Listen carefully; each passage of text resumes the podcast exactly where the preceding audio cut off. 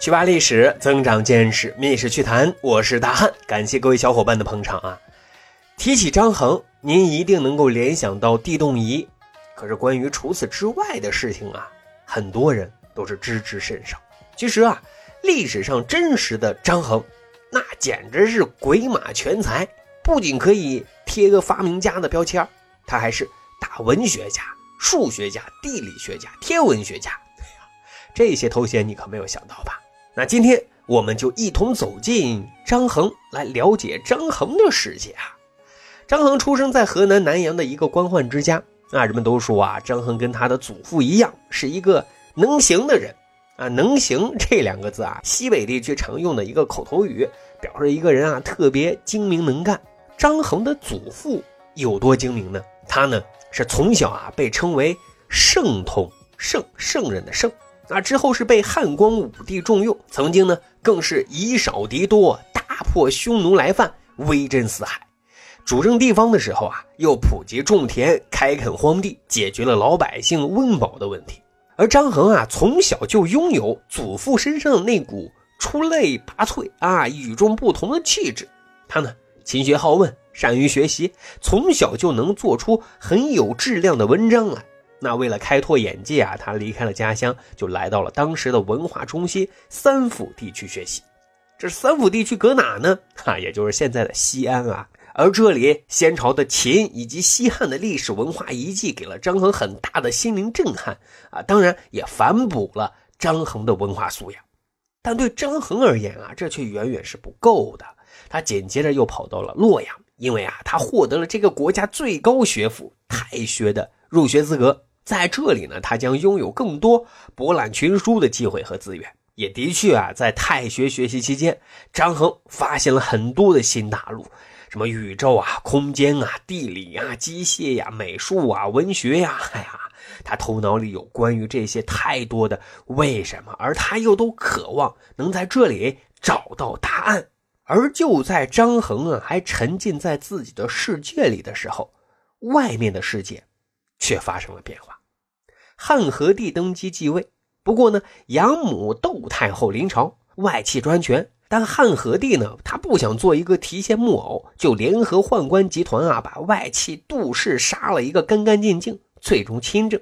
那为了恢复朝纲，他是广搜人才。此时，橄榄枝也伸向了张衡啊，这个太学学生。但是，张衡却拒绝了啊，他说他还有很多重要的事情需要做。各位，您知道是什么事呢？就是啊，他的心里不仅装有宇宙世界，还有百姓苍生。此时呢，他看到的是政治的腐败、社会的凋敝、官员的贪婪，还有百姓的穷苦。而这怎么办呢？他呀，心怀天下，得为旧世开出良方啊。于是呢，他仿照班固的《两都赋》，写就了绝世名篇《两京赋》，而单凭此文，也一举奠定了他在文坛上的地位。从此呢，与司马相如、班固、杨雄是齐名的，被誉为汉赋四大名家之一。这里啊，大汉想说，您能猜到吗？张衡写的这一篇《两京赋》花费了多长时间吗？一年还是三年？都不对啊。整整花费了十年的时间，这十年里啊，他是精心打磨，字句斟酌，反复推敲，最终的效果是言之有物，针砭时弊。不过遗憾的是啊，此时皇帝的宝座换人了，汉和帝英年早逝，他的儿子又夭折了，最后他媳妇儿邓太后扶持了侄子继位，是为汉安帝。不过这个时候啊，汉安帝也只是一个十三岁的孩子。于是呢，历史又重新演了一遍啊。邓太后临朝，汉安帝又成了那只提线木偶。之后呢，邓太后去世了，汉安帝又联合宦官诛杀外戚，终于啊，掌握了这个帝国的政权。而汉和帝也有中兴的诉求啊，在听闻张文的事迹之后，又再次伸出橄榄枝啊，以特殊人才引进的方式，特招张衡进京。拜为郎中之后啊，又升任为太史令。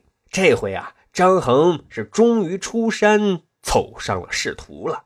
各位啊，其实让张衡名气大振的，在学术上颇有成果的，也正是在这一阶段。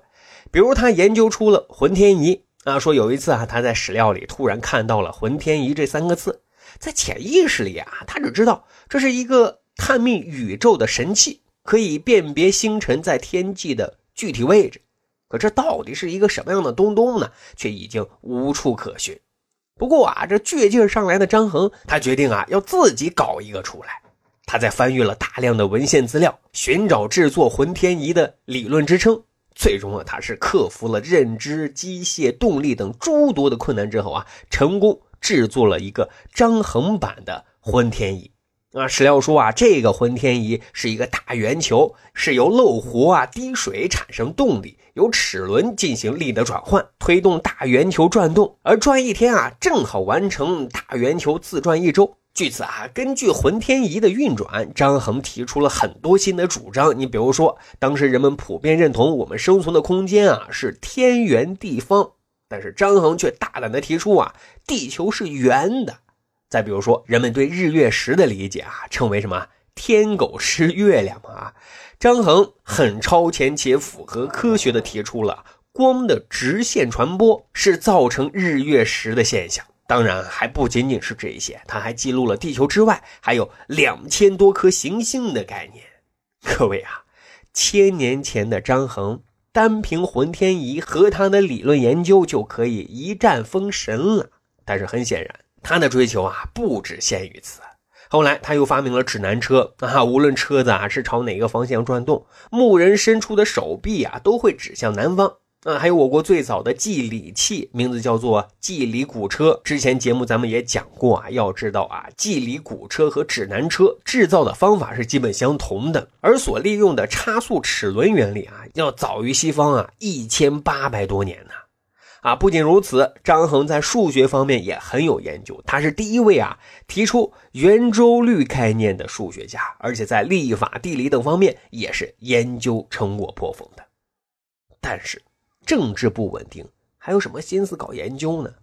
汉安帝因病早逝，儿子安顺帝继位。但此时整个帝国是一个越来越大的烂摊子，可谓真正的内忧外患啊！尤其是宦官集团的实力越来越膨胀，连皇帝自己都受宦官集团的裹挟。有一次啊，汉顺帝就问张衡：“这天底下最痛恨什么人啊？”这个问题很明显。舜帝心里知道，张衡心里也知道。当然，舜帝身边的那些宦官更是心知肚明。那么，张衡是怎么回答这个问题呢？很遗憾啊，没有您想象的那么刚硬。